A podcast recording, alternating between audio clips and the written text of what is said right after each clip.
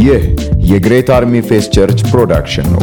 ራእያችን ሌላ ሰራዊት ሊያስነሱ የሚችሉ ሰራዊትን ማስነሳት ሲሆን ዓላማችን ደግሞ በአዲስ ኪዳናዊ የሕይወት ሥርዓት የሚመላለሱና በእምነት የሚኖሩ ጠንካራ ትውልዶችን ማፍራት ነው። ኑ በእውነት ዕውቀት ይታጠቁ፣ በነፃነት ኖረው ነፃ አውጪ ይሁኑ። ኤፌሶን መልእክት ጥናታዊ ትምህርት ለተከታታይ ጊዜያቶች እቆያለሁ ብዬ አስባለሁ። ያው እየተሰጠ ያለው በ Great Army Faith Church ነው። እየሰጠ ያለው መጋቢ አለማየሁ ሽፈራው ወይም አሌክስ ይላል። የኤፌሶን መልእክት ጥናት እንግዲህ ክፍል አንድ በክፍሎች እየከፋፈል እናያለን። ብዙ ክፍሎች እንደምናይ ስለምፈልግ ክፍል አንድ መግቢያውን እናየዋለን። መግቢያ ዛሬ መግቢያ ላይ አንዳንድ ሀሳቦችን አስቀምጣለሁ ስለ ኤፌሶን መግቢያ ላይ ይህን መጽሐፍ ወይም ኤፌሶን ሲባል ኤፌሶንን ሊነካ የሚችል መጽሐፎች ቻፕተሮችን ላስቀምጥላችሁ ሐዋርያ ሥራ ምዕራፍ 18 ሐዋርያ ሥራ ምዕራፍ 19 እና ሐዋርያ ሥራ ምዕራፍ 20 ብታዩ እንዲሁም የኤፌሶን መልእክትን ብታዩ እንዲሁም ደግሞ ዮሐንስ ራእይ ምዕራፍ ሁለትን ከአንድ እስከ ሰባት ያለውን ብታዩ ኤፌሶን የምትባለውን ቤተክርስቲያን እናውቃታለን። የኤፌሶንን ቤተክርስቲያን ወይም በኤፌሶን የነበረችውን ቤተክርስቲያን ትረዷታላችሁ ብዬ አስባለሁ። እ፣ ሁለት ከአንድ እስከ ሰባት ዮሐንስ በራእዩ የጻፈው ማለት ነው ለኤፌሶን ቤተክርስቲያን ስፔሻሊ ከአርባ ዓመት በኋላ ከተተከለች ከአርባ ዓመት በኋላ ዮሐንስ ደግሞ በራእይ ደግሞ የቀደመውን ፍቅርሽን ትተሻል ብሎ ድሮ ጥሩ ፍቅር ላይ እንደነበረችና የቀደመውን ፍቅርሽን ትተሻል ተመለሽና ንስሐ ግቢ ብሎ ደግሞ ዮሐንስ ደግሞ በራእዩ ከአርባ ዓመት በኋላ ደግሞ የጻፈበት በዮሐንስ ራእይ ሁለት ከአንድ እስከ ሰባት እችን ቤተክርስቲያን ሙሉን እናገኛታለን። ሙሉዋን የምናውቅበት እንደው ለዳሰሳ ያህል ስታጠኑ እናንተ እነዚህን chapter ኦች ብታዩቸው ኤፌሶን ትገባቸዋለች። ብዙ ጊዜ ስሰብክ ካያችሁ ሐዋርያ 19 ላይ specially ነካና ባመናችሁ ጊዜ መንፈስ ቅዱስን ተቀበላችሁን ሲላቸው የኤፌሶን ቤተክርስቲያን ስል ሰው ግራ ይገባዋል። ምክንያቱም የከፈትኩት ሐዋርያ ሥራ ምዕራፍ 19 ቁጥር ሁለት ነው። ግን ኤፌሶን አይደለም ምናምን ይላል። ግን ኤፌሶን ቤተክርስቲያን የተተከለበት ጊዜ ስለነበረ በሐዋርያ ሥራ ያኔ ጳውሎስ በነበራቸው ጉዞ ያችን ቤተክርስቲያን የተከሉባት ጊዜ ስለነበር ነው። ስለዚህ አሁን ሐዋርያ ሥራ 18 ላይ ሲጠቀስ ኤፌሶን አለች፣ 19 ላይ አለች፣ 20 ላይ አለች። ስለዚህ ኤፌሶን ማን ናት? ኤፌሶን ምንድን ናት? ኤፌሶን በእስያ ውስጥ የምትገኝ በኢሲያ ወይም Asia በእንግሊዝኛው በዛ ውስጥ የምትገኝ የጥንታዊ ከተማ ነበረች። ጥንታዊ ከተማ ናት። ባጭሩ ኤፌሶን የከተማ ስም ነው። በኤፌሶን ላለች ቤተክርስቲያን ሲባል በኤፌሶን ከተማ ውስጥ ላለች ቤተክርስቲያን እንጂ የቤተክርስቲያኗ ስያሜም አይደለም። Great Army እንዳልነው የቤተክርስቲያኗ ስያሜ ሳይሆን በኤፌሶን ያለች ቤተክርስቲያን ነው እና በኋላ ላይ ዝርዝሩን እንመጣለሁ። የኤፌሶን ከተማ በጊዜው ከነበሩ ትልልቅ ከተሞች እንደ ሮም፣ አንጾኪያ፣ ቆሮንቶስ እና እስክንድሪያ እንደ አንዱ የምትመደብ ከተማ ነበረች። ከፍተኛ ከተማ ናት። ኃይለኛ ከተማ፣ ደማቅ ከተማ፣ ትልቅ ከተሞች ከሚባሉት ውስጥ አንዷ ናት። ኤፌሶን ከተማ ያው ሮምን ነው ብዙ ጊዜ የምትታወቀው። ሮም፣ አንቲዮክ ወይም አንጾኪያ፣ ቆሮንቶስ፣ እስክንድሪያ እነዚህ የግብፁ ማለት ነው። እነዚህ ትልልቅ ከተሞች ከሚባሉ በዓለም ካሉ ከተሞች አንዷ ናት የኤፌሶን ከተማ። የኤፌሶን ከተማ በጣዖት አምልኮ የምትታወቅ ከተማ ነበረች። እዚች ከተማዋ ከተማዋ ምን ይመስላል፣ ከተማዋ ምን ትመስላለች የሚለውንም እወቁት። ከተማዋ የጣዖት አምልኮ የነበረባት ከተማ ናት። በተለይ ሮማውያን ዲያና ወይም ዳያና ብለው የሚጠሯት፣ ግሪኮች ደግሞ አርጤምስ ብለው የሚጠሯት ወይም የሚያመልኳት የጣዖት ቤተ መቅደስ ነበረች እዛች ከተማ ውስጥ። እቺ ቤተ መቅደስ በጣም ጉልላቷ ራሱ ትልቅ ከመሆኑ የተነሳ በጣም ታዋቂ ናት። የጣዖቷ ስያሜ የፍሬያማነት አምላክን የሚያመለክት ስለነበር ብዙ ሴቶች ዲያናን ወይም እችን ጣዖት በማምለክ ልጆችን እንደሚወልዱ ብዙ ሴቶች ያምኑ ነበር። ዲያና የምትመለክበት ቤተ መቅደስ ሐውልቷ እጅግ አስደናቂ በመሆኑ ከሰባቱ የጥንቱ ዓለም አስደናቂ ነገሮች እንደ ትቆጠር ነበር። እቺ የዲያና ቤተ መቅደስ ማለት ነው። ከሰባቱ እንደ ሰባት አሉ በዓለም ውስጥ ትልልቅ ከሚባሉ በዛ ወቅት ነው ማወራችሁ። ኤፌሶን ከዲያና ጣዖት በተጨማሪ ዋነኛ የጣዖትና የምትሃት ማዕከልም ነበረች። ምትሃት አለ፣ አስማተኞች አሉ፣ ጥንቆላ አለ። ከተማዋ በቃ የምትታወቀው አንዱ በዚህ ነው። በዚህም በክፉ መንፈስ አገልግሎት ውስጥ የተሞላች ከተማ ነበረች። ሌላኛው የኤፌሶን ሰዎች በክርስቶስ ካመኑ በኋላ ቢያንስ በዛ ወቅት ማለት ነው 50 ሺህ ብር የሚገመቱ የምትሃት መጽሐፍት እንዳቃጠሉም ይነገራል። በኋላ ላይ ማለት ነው ልክ ጌታን ከተቀበሉ በኋላ ጌታን ሲቀበሉ በጣም የምትሃትና የጥንቆላ ሀገር ከመሆኑ የተነሳ ልክ ጌታን ሲቀበሉ እያመጡ የሚያቃጥሉት መጽሐፍት ብሩ ሲገመት 50 ሺህ ብር ሁሉ ነበር ማለት ነው። እንግዲህ ብሩ የተገመተው በዛ በድሮ ዘመን ነው። በአሁኑ 50 ሺህ ብር እንዳታደርጉት። በጣም ብዙ ብር የሚገመቱ መጽሐፍቶች ተቃጥለዋል። እነ ጳውሎስ ወንጌልን ካደረሱ በኋላ ወንጌል ዛች ከተማ ውስጥ ከገባ በኋላ ባጭሩ የጣዖት አምልኮ የሞላባት ከተማ ነበረች ማለት አንደኛው። ሌላኛው part እንድታዩት የምፈልገው ኤፌሶን ሲባል ያቺ ኤፌሶን ከተማ የንግድ ከተማም ነበረች። ዳሰሳ ስለሆነ በደንብ ኤፌሶንን አውቀናት ከዛ በኋላ የኤፌሶን መልእክት ሲባል ምዕራፍ አንድ ምናምን እያልን ቀለል አድርገን ጳውሎስ እንዴት እንደታገለ የጳውሎስንም ድካም ጳውሎስ እንዴት suffer እንዳደረገ በዛች ከተማ ላይ ማየት ስለሚገባን ነው። ከተማዋ ምን ትመስል ነበር የሚለውን እንድታዩ የሚያስፈልገው ኃይለኛ የጥንቆላ ኃይለኛ የምትሃት ኃይለኛ የጣዖት አምልኮ የተሞላባት ግን ታላቅ ከተማ ከሚባሉት ውስጥ ደግሞ አንዷ የሆነች ከተማ ናት ኤፌሶን። ሌላኛው አሁንም ኤፌሶንን ትንሽ ልጨምርላችሁ። የኤፌሶን ከተማ ዋነኛ የወደብ ከተማና የእስያ አውራጃ መዲናም ነበረች። ኤፌሶን የንግድም ሁለት view ዎችን እንድታዩ ፈልጋለሁ። በኤፌሶን አንደኛው የንግድ ማዕከል ነበረች፣ አንደኛው የጣዖት አምልኮ የሞላባት ከተማ ነበረች። በእስያ ውስጥ የንግድ ዋና መዲና center። ለምን? ወደብም ስለነበረባት። የወደብ ከተማም ስለነበረች። ወደብም ስለነበር ከተለያየ አገር በባህር በመርከብ ተጭኖ የሚመጡ እቃዎች ያሉባት ወደብ የሚራገፍባት። አብዛኛው የንግድ እንቅስቃሴ ወደ ኤፌሶን ከመጣ በኋላ ከዚያ ወደ ጥንቱ ዓለም ሁሉ ይሰራጭ ነበር። ለምን? ወደብ ናት፣ የምታሰራጭ ናት።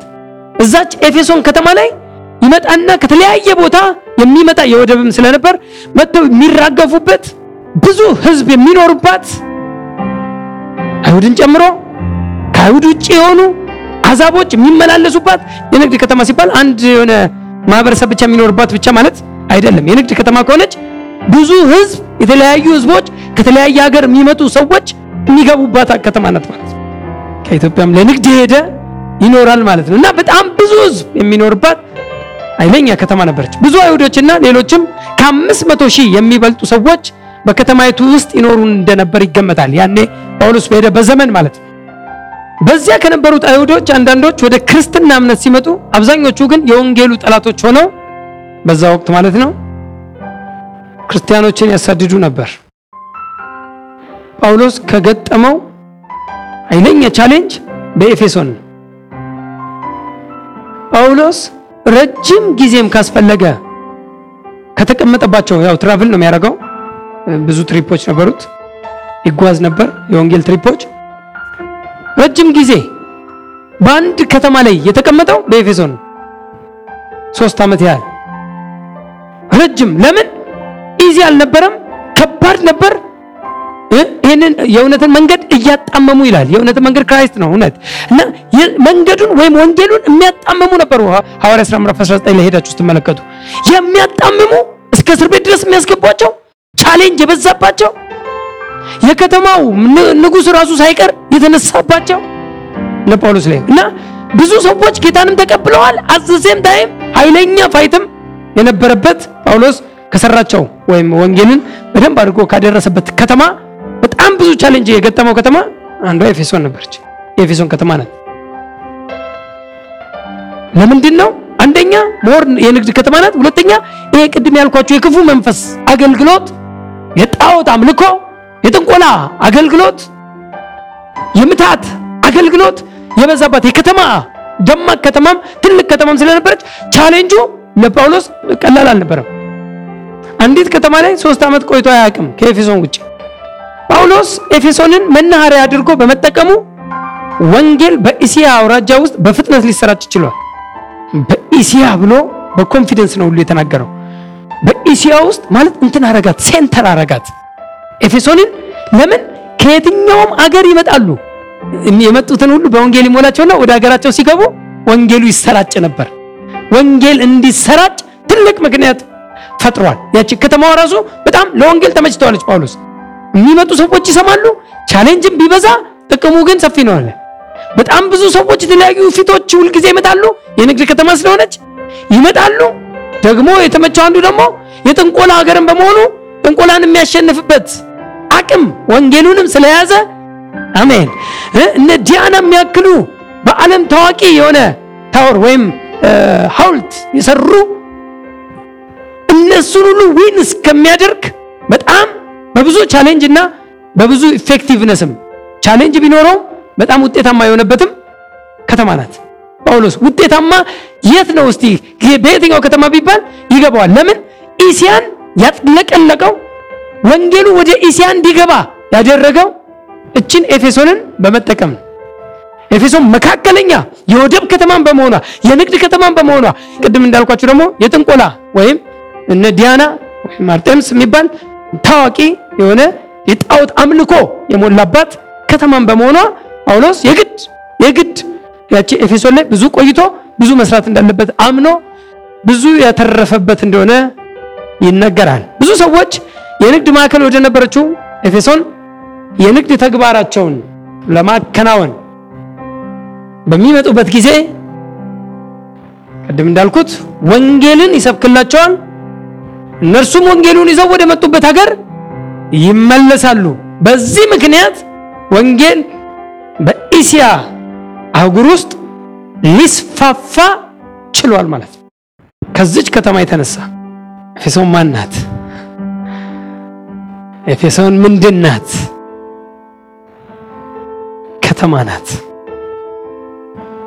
እና ጳውሎስ በጣም ይገርማቸዋል። እዛች ኤፌሶን ላይ እዛች ኤፌሶን ከተማ ላይ ቆይቶ ሁለት ነገር ነበር ሲሰራ የነበረው። አንደኛ ብዙ የንግድ ከተማ በመሆኗ ብዙ አዲስ ፊቶችን ስለሚያይ ብዙ አዳዲስ ሰዎች ስለሚመጡ ወንጌልን ይሰብካል። የመጀመሪያው ቤኔፊቱ ወንጌል ማድረስ ነው። at the same time ደግሞ በዛች ሀገር ላይ ደግሞ ቤተ ክርስቲያኒቷንም ተክሏታል። በዛች አስቸጋሪ በምትባለው ከተማ ላይ ደግሞ ጳውሎስ የክርስቶስን ቤተ ክርስቲያን ሊተክል እድል አግኝቷል። አሁን ጳውሎስ ሶስት ዓመት ተኩል እዛ ወይም ሶስት ዓመት ያህል ሲቀመጥ ሁለት ነገር ነበር የሚሰራው በዛ ያሉትንም ምክንያቱም ካያችሁ በጣም ሐዋርያ 19 ላይ በደንብ ግልጽ ያደርገዋል። ወንጌሉን ሊሰብክ ጳውሎስ በሄደ ጊዜ በጣም fight ያውም ያሳመናቸውንም ጌታንም የተቀበሉትንም የሚበርዙ ክፉ ሰዎች አጋጥመውት ነበር። የሚበርዙ እነሱን እንኳን የባስ በጣም ኃይለኛ ሲሆንበት ቆይ ብሎ የዘየደው ዘዴ ጢራኖስ የሚሏት ትምህርት ቤት ነበረች። አስራ ሁለት ደቀ መዝሙር አግኝቶ ነበረና ምክንያቱም ከዛ በፊት በኋላ ላይ ነግራችኋለሁ። ከዛ በፊት በዮሐንስ አማካኝነት ወንጌልም ገብቶ ከተማው ላይ ደርሶ ስለነበረ በደንብ ግልጽ የሆነ ወንጌል ባይኖርም ባመናችሁ ጊዜ መንፈስ ቅዱስን ተቀበላችሁ ሲላቸው መንፈስ ቅዱስ መንፈስ ቅዱስ ብለውታል። መንፈስ ቅዱስ እንዳለም አልሰማንም ብለው ግራ የተጋቡ ስለ መንፈስ ቅዱስ የማያውቁ ሁሉ ግን ደቀ መዝሙር የዮሐንስ ደቀ መዝሙር የነበሩ እና ታዲያ በምን ተጠመቃችሁ? እኛ በዮሐንስ ጥምቀት ነው የተጠመቅነው ብለው የዮሐንስ ጥምቀት ላይ የተመሰረቱ የነበሩ ጥቂት ትንሽ ወንጌሉ የገባቸው ግን ያልተረዱ ሰዎች ነበሩ። እነዚህን አስራ ሁለቱን ሰዎች ይዞ ጢራኖስ በሚሏት ትምህርት ቤት አስገብቶ ሐዋርያ 19 ላይ ሄዳችሁ ታገኙታላችሁ። ወስዶ እዛች ጢራኖስ በሚሏት ትምህርት ቤት አስገብቶ ሁለት ዓመት ተኩል አስተማረ። ካስተማረ በኋላ ከተማው ላይ እነሱን አስታጥቆ ደስ የሚለው እኮ ነው። ወንጌል እኮ ነው። አስታጠቃቸውና ከዛ በኋላ ወጥተው አጋንንት ማስወጣት፣ ድውያንን መፈወስ፣ ታምራት ማድረግ ጀመሩ። ከኤፌሶን ተነስተው ኤፌሶን ላይ ታላቅ ውጤት ነው ያመጣው። ሁለት ዓመት ተኩል ቁጭ ብሎ ስላስተማራቸው። brother አገልጋይ የሚያደርገው ሰውን ትምህርት ነው። ያለ ትምህርት ዝም ብሎ ሰው በጸጋ ብቻ የሚባል ነገር የለም።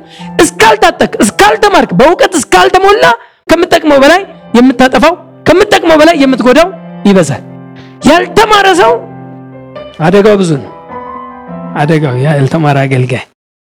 ስለዚህ እነዚህን አስታጠቃቸውና የኤፌሶንን ከተማ በወንጌል ሞላት። ታምራት ያደርጉ ጀመር። አሁን ማንን የያዙ? በፊት ጳውሎስ ብቻ ነበር የሚያዘው።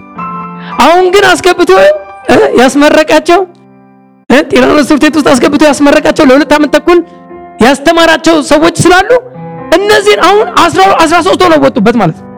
ባጭሩ ከሚሰራቸው ወንጌል ባሻገር እነዚህ ያስታጠቃቸው በኤፌሶን ያለችውን የክርስቶስን ቤተክርስቲያን እንዲመሰረት ምክንያት ሆኑለት። ስላስተማራቸው ስለታጠቁ ወጥተው ታምር ማድረግ ጀመሩ። እንደውም ካያችሁ ያው ታሪኩን ስለምታውቁት ነው። አንዳንዶች እንደውም እነሱ የሚያደርጉትን አይተው እኛ ምን ሞክር ብለው ሞክረው ተቧጭረው ራቁታቸውን የሸሹ ሁሉ እስኪ የበረታባቸው ሁሉ አለ እነ ጳውሎስ በሚሰብኩት ምክንያቱም ሲያው የጳውሎስ እነዚህ ወዳጆች ሁሉ አጋንንት ያስወጣሉ፣ ታምራት ያደርጋሉ፣ ድንቅ ያደርጋሉ እና እኛም እስቲ እንሞክር ብለው አንድ አጋንንት የያዘውን ሰው አስገብተው ለሰባት የአስቄዋ ልጆች የሞከሩት ሙከራ በዚቹ በኤፌሶን ነው። እነ ጳውሎስ በሚሰብኩት በኢየሱስ ስም እንድትወጣ እናምልሃለን አሉት። አጋንንቱ አስገብተው እናምልሃለን፣ እንለምንሃለን። ማዘዝ አይችሉም። የሚያዘው ልጅ ነው። የሚያዘው ባለስልጣን ነው። አሜን። ባለስልጣን የሆነ ያዛል፣ አጋንንትን ያዛል፣ ደዌን ያዛል። እነዚህ ግን ባለስልጣን አይደሉም፣ ልጅ አይደሉም። ስለዚህ እነሱ ሲያረጉ ስላዩ የሞከሩ ሰዎች ነበሩ፣ ሰባት ሆነው። ከዛ አጋንንቱ እንዴ አለ ምንድን ያላችሁት? እነ ጳውሎስ በሚሰብኩት ኬሮፍ ነው የመጡት። እነ ጳውሎስ በሚሰብኩት በኢየሱስ ስም እንድትወጣ እናምላለን ሲሉ የጠራችሁትን ሁለቱንም ስም አውቃለሁ አለ። ጳውሎስንም አውቀዋለሁ፣ ኢየሱስንም አውቀዋለሁ። እናንተ ግን እነማን ናችሁ አለ። እነማን ናችሁ አለና በዋጭሯቸው አለ። ይኸው ልብሳቸውን ራቁታቸውን እስኪሸሹ ፈነካክቶ ራቁታቸውን እስኪሸሹ አባረሯቸው። ሰባቱን አንዱ አጋንንት የያዘው ሰውዬ በሙከራ አይደለም ሞከሩ ነው የሚለው። የጌታን የኢየሱስን ስም ይጠሩባቸው ዘንድ ሞከሩ። በሙከራ ውጤት የለም፣ በእምነት ውጤት አለ አይደል? አዎ እስራኤላውያኖች በእምነት ተሻገሩ ይላል ቀይ ባህርን። ግብጾች ግን ሲሞክሩ ተዋጡ ይላል። እና ሙከራ ያዙታል። ሁሌ ሙከራ አይደለም እናምናለን። እስቲ አሜን። ምንም ነገር ስታዝ በእምነት ታዛለ ይሆናል ነው። ይህን ታሪክ ስታዩ ኤፌሶን ውስጥ ነው፣ በኤፌሶን ከተማ ውስጥ የተካሄደ እውነት ነው። የኤፌሶን ከተማ በአሁን ጊዜ በምዕራባዊ ቱርክ ትገኛለች። ሙሉም በደንብ እንድታቁት ለማድረግ ያህል ነው ይህን ዳሰሳ ስሰጥ የነበርኩት። ኤፌሶን ምንድናት? መልስ ተገኝቷል። አሁን ልክ ኤፌሶን ሲባል ይገባሃል ምን አይነት ከተማ እንደነበረች፣ ምን አይነት አስቸጋሪ ከተማ እንደነበረ፣ ጳውሎስ እንዴት አድርጎ challenge ኡን እንድትወጣው። መጀመሪያ ይሄን ይግባችሁ ዳሰሳው። ከተማዋ ፍንትው ብላ ትታያችሁ ከተማዋ። ሁለተኛው ዛሬ ምነካው ክፍል ሁለት ላይ አሁንም መግቢያ ላይ ስለሆንኩ ነው። የኤፌሶን መልእክት መቼና እንዴት ተጻፈ የሚለውን እሱንም ዛሬ ነክቼ ወደ ሳምንት በደንብ ጥሩ አድርገን ደግሞ እንድንማር ብሄድ ይሻለኛል ብያለሁ። ኤፌሶን መልእክት መቼና እንዴት ተጻፈ? ጸሐፊው ያው በግልጽ ጳውሎስ ነው። ጳውሎስ በኤፌሶን አብይ የአገልግሎት መሰረት የጣለው በሶስተኛው የወንጌል ጉዞው የመልእክተኝነት ጉዞው እንደነበር ነው የሚነገረው። ያው የተለያየ ጉዞዎች ነበሩት። በየትኛው trip በየትኛው journey ላይ ነው ኤፌሶን የተከለው? በየትኛው የወንጌል trip ላይ ነው ስትሉ ያቺ የኤፌሶን በኤፌሶን ያለች በኤፌሶን ከተማ የምትገኘውን የክርስቶስን ቤተክርስቲያን የመሰረተው በሶስተኛው trip ኡ ነው። መጀመሪያ አይቷት ሄዷል። በሁለተኛ trip ኡ ሄዳችሁ ሐዋርያ 18ን ቅድም ይሁት ብያቸዋለሁ። መጀመሪያ በሁለተኛው trip ሄዶ አይቷታል። ሄደ፣ አየ፣ ከተማዋን visit አረገ። ከዛ በኋላ ትንሽ ሲያወራ የወደዱት ሁሉ ሰዎች ነበሩ። እባክህ አትሄድብን ብለው እግሩን ሁሉ ያዙት ነበሩ። አትሄድ፣ በቃ እዚሁ ቆይ፣ እዚሁን ሲሉት አይ ኢየሩሳሌም መሄድ አለብኝ። አሁን እዚህ ለዚህ አይደለም የመጣሁት፣ purpose ኤ አይደለም፣ እግረ መንገዴን ነው እግረ መንገዴን ነው ወደዚህ የመጣሁትና አሁን ከሄድኩ በኋላ ግን የግድ መምጣት እንዳለብኝ እዚች ከተማ ላይ ገብቶኛል ብሏቸው በሁለተኛው trip ላይ ቤተክርስቲያኒቷን አልመሰረተም። በሶስተኛው trip ላይ ነው ቤተክርስቲያኒቷን የመሰረተው። በጣም ከጳውሎስ ጋር ብዙ trip ኦች የተጓዙ ብዙ አገልግሎት ያገለገሉ ባልና ሚስቶች ነበሩ፣ ፕርስቅላና አቂላ። በዛ እያለፈ ነበር። ጳውሎስን ቅር ሲሉት አይ እኔም ኢየሩሳሌም የሚሄድበት ጉዳይ አለኝ፣ ግን ተመልሼ እመጣለሁ ብሎ እሱ ሲሄድ ፕርስቅላና አቂላ ግን በኤፌሶን እዛው ቆዩ። በኤፌሶን በሚቆዩበት ጊዜ እነሱ እዛ ኤፌሶን ውስጥ በቆዩ ጊዜ በሁለተኛው trip ነው የማወራችሁ። በቆዩበት ጊዜ አጵሎስን የሚያገኙት እዛው ነው፣ እዛው ኤፌሶን አገር ውስጥ ነው። ያው የዮሐንስ ደቀ መዝሙር ከሚባሉት ውስጥ አንዱ አፖሎስ ነው። አፖሎስ አስተማሪ እንደነበር ይነገራል። በጣም በትምህርቱ የታወቀ አስተማሪ። ለዚህ ነው ጳውሎስም ብዙ ጊዜ ሲናገር በቆሮንቶስ ላይ እንኳን ሲናገር ካያችሁ እኔ ተከልኩ አጵሎስ አጠጣ ይላል። ማጠጣት የአስተማሪነት ነው። አጠጣ ይላል እና አጠጪ ነበረ። ጳውሎስ teacher ነበር፣ ግን ስለ ኢየሱስ ቅናት ነበረው። በዛች በኤፌሶን ላይ ስለ ኢየሱስ መስበክ ቅናት ስለነበረው እየሰበከ እያለ ጵርስቅላና አቂላ አዩትና ትክክል አተረጓጎም ስለማይተረጉም አመጡትና አቀኑት ይላል። እስቲ አሜን። አዎ ወሰዱና ቆይ እንደዚህ አይደለም ይኸውልህ ምናምን ብለው እሱን አስታጠቁት እና more በኤፌሶን እነ ጳውሎስም እነ ጵርስቅላና አቂላም ባገለገሉበት አገልግሎት ውስጥ ትልቅ እርዳታ የረዳቸው አፖሎስ ነው። አፖሎስ በጣም ትልቅ እርዳታ ረድቷቸዋል። ግን በሁለተኛው trip ጳውሎስ touch አድርጓት ያለፋት ከተማ ናት ኤፌሶንን። ከዛ አትሂድ እባክህ ብለው ሲይዙት ተመልሼ እመጣለሁ ብሎ በሶስተኛው ትሪፕ ቤተክርስቲያኒቷን ለመመስረት ሄደ። ቤተክርስቲያኒቷን መስርቶ ሶስት ዓመት ያህል በዛች በኤፌሶን ቆይቶ ያችን በኤፌሶን ከተማ የምትገኘውን ቤተክርስቲያን መስርቶ አጽንቶ በኋላ ላይ ካሁን በኋላ ፊቴን አታዩትም ብሎ አስለቅሷቸው የሄደበት ጊዜ ነው። ታውቁታላችሁ ታሪኩን ምዕራፍ 20 ላይ ካሁን በኋላ አታዩትም ብሎ ከሶስት ዓመት በኋላ የሄደበት ነው። እስከ ባህር ድረስ የሸኙበት ጉዞ ነው እና በሶስተኛው ጉዞ ነው የተመሰረተው። የኤፌሶን መልእክት ከአራቱ የጳውሎስ የወህኒ ቤት መልእክቶች አንዱ እንደሆነ ይነገራል። አራት የወህኒ ቤት መልእክቶች ነበሩት። እስር ቤት ሆኖ በሮም እስር ቤት ውስጥ ሆኖ የጻፋቸው መልእክቶች ነበሩት። ጳውሎስ እስር ቤት ሆኖ በብዙ መከራ በግዞት ሆኖ እየተሰቃየ የጻፈው መልእክት ነው። አራት መልእክቶችን ፊልጵስዩስ አሁን የፊልጵስዩስ በጌታ ደስ ይበላችሁ ሲል ጳውሎስ ሶፋ ላይ ተኝቶ እንዳይመስልህ ደግሜ ላለው ደስ ይበላችሁ ሲል እስር ቤት የከተማው ሽንት ቤት የሚያልፍበት እስር ቤት ከስር ሽታው ሽታውን እየጠገበ እኔ በዛ ውስጥ ሆኖ ሁልጊዜ በጌታ እኛ ግድግዳ ላይ simple ያርገናታል። ፖል እንዴት እንደጻፈው የኤፌሶን መልእክት ይህን የሚያክል giant መልእክት የተጻፈው እስር ቤት ሆኖ ነው። በእስር ቤት እያለ ነው ጳውሎስ። የእስር ቤት መልእክቶቹ ከሚባሉት ከአራቱ አንዱ የኤፌሶን ነው። ሌሎቹ ፊልጵስዩስ፣ ቆላሲያስ፣ ፊልሞና እነዚህ ናቸው ሶስቱ። የኤፌሶን መልእክት በ60 ወይም በ61 ዓመተ ምህረት እንደተጻፈ ይነገራል። የኤፌሶን መልእክት መቼ ተጻፈ? በ60 ወይም በ61 ዓመተ ምህረት 60 ይባላል። አብዛኞቹ ወደ 60 ያደላሉ።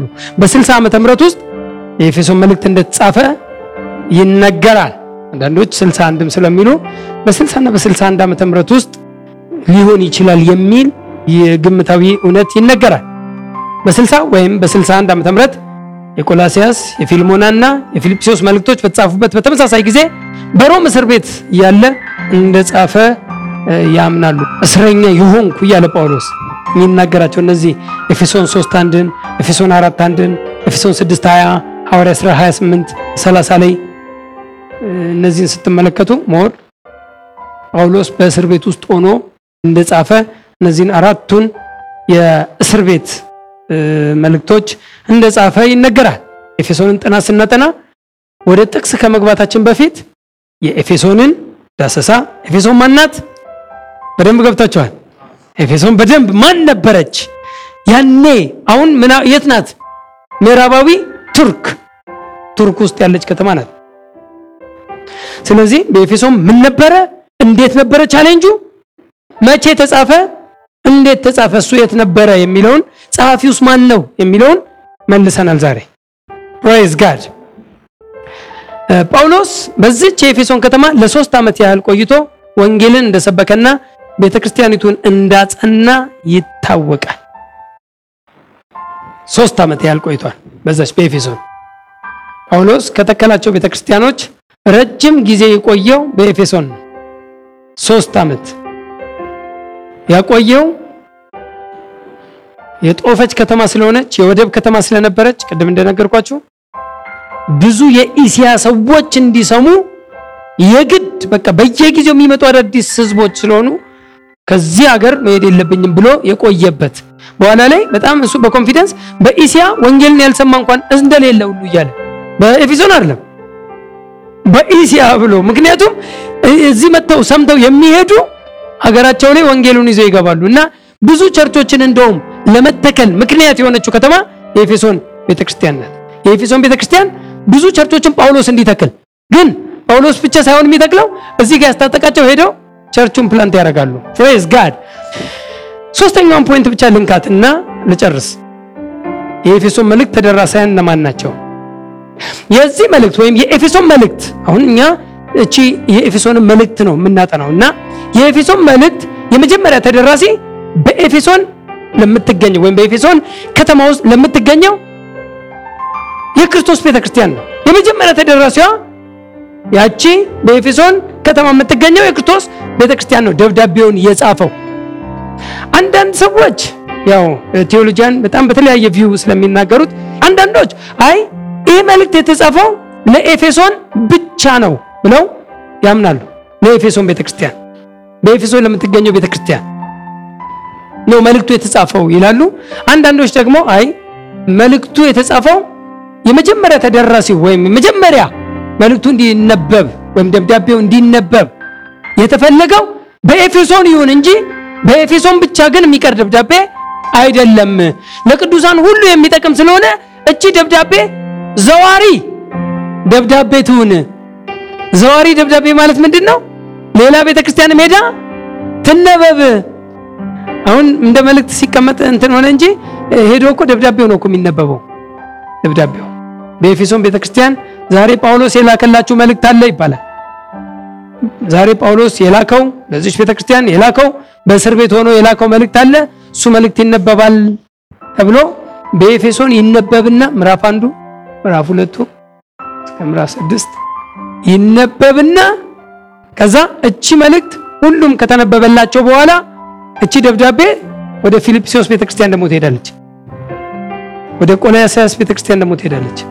ወደ ተለያዩ ወደ ቆሮንቶስ ቤተክርስቲያን ትሄዳለች። እቺ ደብዳቤ ብዙዎች የሚያምኑበት ወይም ብዙዎች የተስማሙበትን እውነት ነው የምነግራችሁ። ዘዋሪ ደብዳቤ ነው የኤፌሶን። ለምን የሚለውን quote ሲደረግ የተለያየ issue ኦች ይነካሉ። እሱንም ትንሽ point ኡን እናገራለሁ። ይህ መልእክት ኤፌሶንን ጨምሮ ወደ ሌሎች ቤተክርስቲያናት እንዲደርስ የተጻፈ ዘዋሪ ደብዳቤ ነው። ዘዋሪ ደብዳቤ ሲባል ግራ አይገባችሁ ማለት እዚህ ቤተክርስቲያን ብቻ የምትቀር ደብዳቤ መልእክት ሳትሆን ወደ ሌላም ከተማ ወደ ሌላም church የሚሄድ ደብዳቤ ነው ነው ዘዋሪ ደብዳቤ ነው። ምክንያቱን ሲጠቅሱ በጥንታዊ ብራናዎች ላይ በኤፌሶን ላሉት የምትለዋ አንድ አንድ አሁን ኤፌሶንን ከፍተን ብናነብ በኤፌሶን ላሉት ይላል አይደል? ይሄ ቃል በድሮ በጥንታዊ ብራና ላይ የለም። ለኤፌሶን የምትል የለም። አሁን አሁን ያለው ባይብሎቻችን ላይ ነው ያለው እና ጥንታዊ ብራና ላይ የለም። ስለዚህ አንደኛው ይሄ ምክንያት ዘዋሪ ደብዳቤ ሊሆን ይችላል ብለው ቴዎሎጂያንስ ወይም ስነ መለኮት አዋቂዎች ይህንን view ይናገራሉ። ሌላኛው ደግሞ ከዚህ በተጨማሪ እንደ ሌሎቹ መልእክቶች የሰዎችን ስም እየጠራ ሰላምታ አያቀርብም። ዘዋሪ ደብዳቤ ሲሆን ወይ ለአንድ specific ለአንድ የሆነ church ለቆሮንቶስ ቤተክርስቲያን የተጻፈ ደብዳቤ በእናንተ መካከል ችግር አያለሁ ብሎ ይጽፋል። ይሄ የኤፌሶን መልእክት ላይ ግን ችግር አያለሁ ብሎ በኤፌሶን ለተፈጠረ ችግርና እጥረት ወይም ድካም ወይም ብርታት የተጻፈ ምንም ነገር የለም።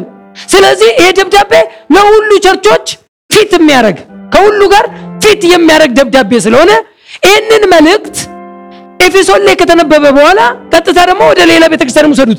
ለሁሉ fit የሚያደርግ ነው። specific ስም እየጠራ አንዳንድ ቤተክርስቲያን እነእከሌ እነእከሌ እነእከሌ እነእከሌ ይላል። ደግሞ በመካከላችሁ ደግሞ አንዳንድ ነገር እሰማለሁ። የአባቱን ሚስት ያገባ አለ፣ ይሄን ሰውዬ አስወግዱት ይላል። specific ለቆሮንቶስ ሰዎች ሲጻፍ አሁን የፊልጵስዩስ specific ለፊልጵስዩስ ነው እና በቃ ለፊልጵስዩስ ሰዎች በደንብ አድርጎ ሰዎቹን እየጠቀሰ አሁን ደግሞ ልኬዋለሁ፣ አፍሮዲጡ ልኬላችኋለሁ ምናምን እያለ በደንብ ለፊልጵስዩስ ሰዎች specific አድርጎ የጻፈበት መልእክት አለ። ለፊልጵስዩስ ሰዎች የጻፈው ጳውሎስ ደብዳቤ ለሌላው ለኤፌሶንም ለምንም አዙሩት ያለው አይደለም። ስፔሲፊክ ለዛች ቤተክርስቲያን የተጻፈ ደብዳቤ ነው። ችግራቸውን እየነቀፈ ወይም ደግሞ ብርታታቸውን እያበረታታ ለምሳሌ ተሰሎንቄ እናንተ እምነታችሁ በየጊዜው እያደገ በመምጣቱ በእናንተ ደስ ይለኛል እያለ ተደስቶ ደግሞ የሚጽፍበት እምነታችሁ በየጊዜው እያደገ በመምጣቱ ፍቅራችሁም ደግሞ እየጨመረ በመምጣቱ በዚህ ደስ ይለኛል ብሎ ደግሞ specific በእምነት እያደገች ለሄደች church የሚጽፈዋል። አንዳንዱ ደግሞ የሚነቅፍበት እነቅፋለሁ ብሎ ደግሞ የሚጽፍበትም ደብዳቤ አለ። ይሄኛው ደብዳቤ ግን ወይ የሰው ስም የለውም ይላሉ። ምንም የሰው ስም አልጠቀሰም። ምንም በኤፌሶን ለምትገኝ የሚልም አላለም። ስለዚህ እቺ ደብዳቤ free size ስለሆነች ለሁሉ ቤተክርስቲያን፣ ሁለተኛ content ኡ ራሱ ሁሉም ቅዱሳን ሁሉም አማኞች እንዲያውቁት፣ እንዲረዱት፣ እንዲገባቸው ለሁሉ ትክክል የሆነ መልእክት ስለሆነ እቺ ደብዳቤ ወይም እቺ መልእክት ለአንድ ቤተክርስቲያን ብቻ የምትወሰን አይደለችም።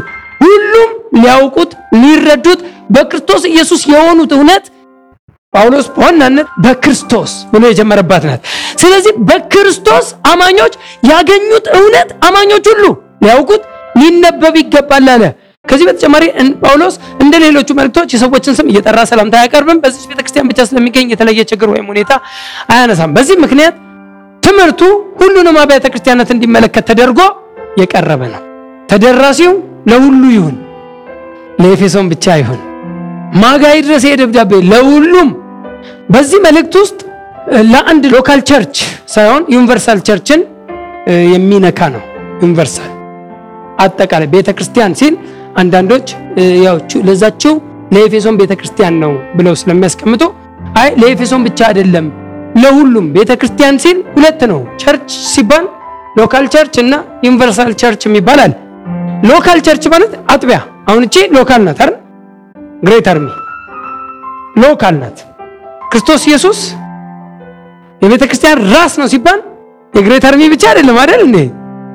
የ universal church universal church ሁሉ በአንዱ መንፈስ ስለጠጡ ሁሉም አንድ ስላደረጋቸው universal church የተያያዘበት መያያዝ አለ።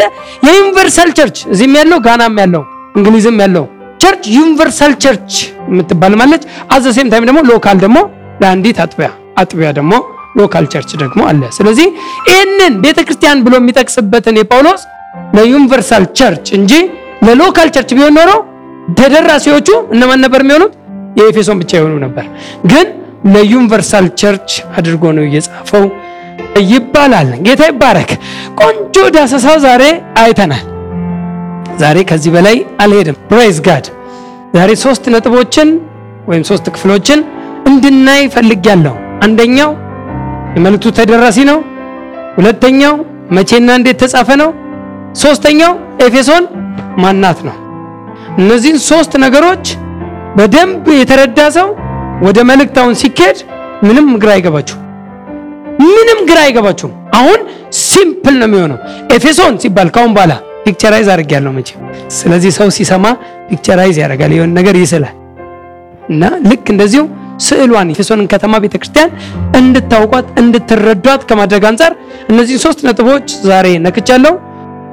ሳምንት በጣም ወደ ዋናው ይሄ እንደው ትልቅ ነገር አይደለም። ይሄ ሰው በጣም ትልቅ የሚያደርገው ይገርማል የሚለው ይሄንን ይሄ ምንም አይገርም፣ ምንም አይገርም። አሁን ያወራ ነው እንደው ትምህርቱ ስትማሩ የሆነች ነገር እንትን ያደርጋል እንጂ የሚጎዳ part ግን የለውም። ይሄን ባታውቅ የሚጎዳ part chapter ኡን አለማወቅ ነው። የ chapter ኡ ላይ የተጻፈውን ingredient ወይም substance አለማወቅ ይጎዳል። substance ኡን ማወቅ ይጠቅማል። ይህን ማወቅ ጥሩ ነው፣ አለማወቅ ግን አይጎዳንም። ግን ማወቃችን ግን ይጠቅመናል። ሃሌሉያ! በእያንዳንዱ ነገር አሁን አዋቂነት ነው። በቃ ይሄ ለእውቀት ለእውቀት ለ general knowledge ለ information informational knowledge practical knowledge ወይም revelational knowledge አይደለም። እዚህ ውስጥ ምን practical እናደርጋለን? ዛሬ አሁን የተማራችሁትን practice አድርጉ ብላችሁ ምን ምን ታደርጋላችሁ? ምን አሁን ይሄ እኮ information knowledge ነው። እና አንዳንድ ሰዎች በቃ የሆነ ግርምትን ይሆንባቸዋል። no no no ዋናውን እንማራለን። አሜን። ዋና ጳውሎስ የጻፈው መልእክት ዋናው ሐሳቡ ዓላማው የጳውሎስን ሀርት ማግኘት፣ ጳውሎስ የጻፈበትን ሐሳብ ማግኘት፣ ጳውሎስ ያማጠውን ምጥ የሚጸልየውን ጸሎት ለኤፌሶን ይህ እንዲገለጥላችሁ ስለ እናንተ ለቅዱሳን የሚጸለየውን ጸሎት ለቅዱሳን የሚማለደውን ምልጃ ምንድን ነው የሚያስምጥህ? ምንድን ነው ነግሯቸው ነግሯቸው ያልተረዱ ሰዎች ደግሞ የጥበብና የመገለጥ መንፈስ ደግሞ እንዲሰጣቸው ደግሞ የማለደበት ምልጃ አለ። ስለዚህ ዋናውን substance ወደፊት እንማራለን። Praise God። ዛሬ ግን ሃሌሉያ ትምህርት ስለሆነ ጥናት ስላልኩኝ ጥናት የግድ እያንዳንዱን ዳሰሳ መነካት ያለባቸው ዳሰሳዎች ሁሉ መነካት ስላለባቸው ነው። አባቶ እናመሰግናለን፣ እንወድሃለን። ይህ ትምህርት የ Great Army Faith Church መስራችና ባለራዕይ በሆኑት በፓስተር አለማየሁ ሽፈራው የተዘጋጀ ሲሆን ተጨማሪ ትምህርቶችን ለማግኘት ሲፈልጉ በስልክ ቁጥራችን 0911 57 53 68 ይደውሉ። Great Army Faith Church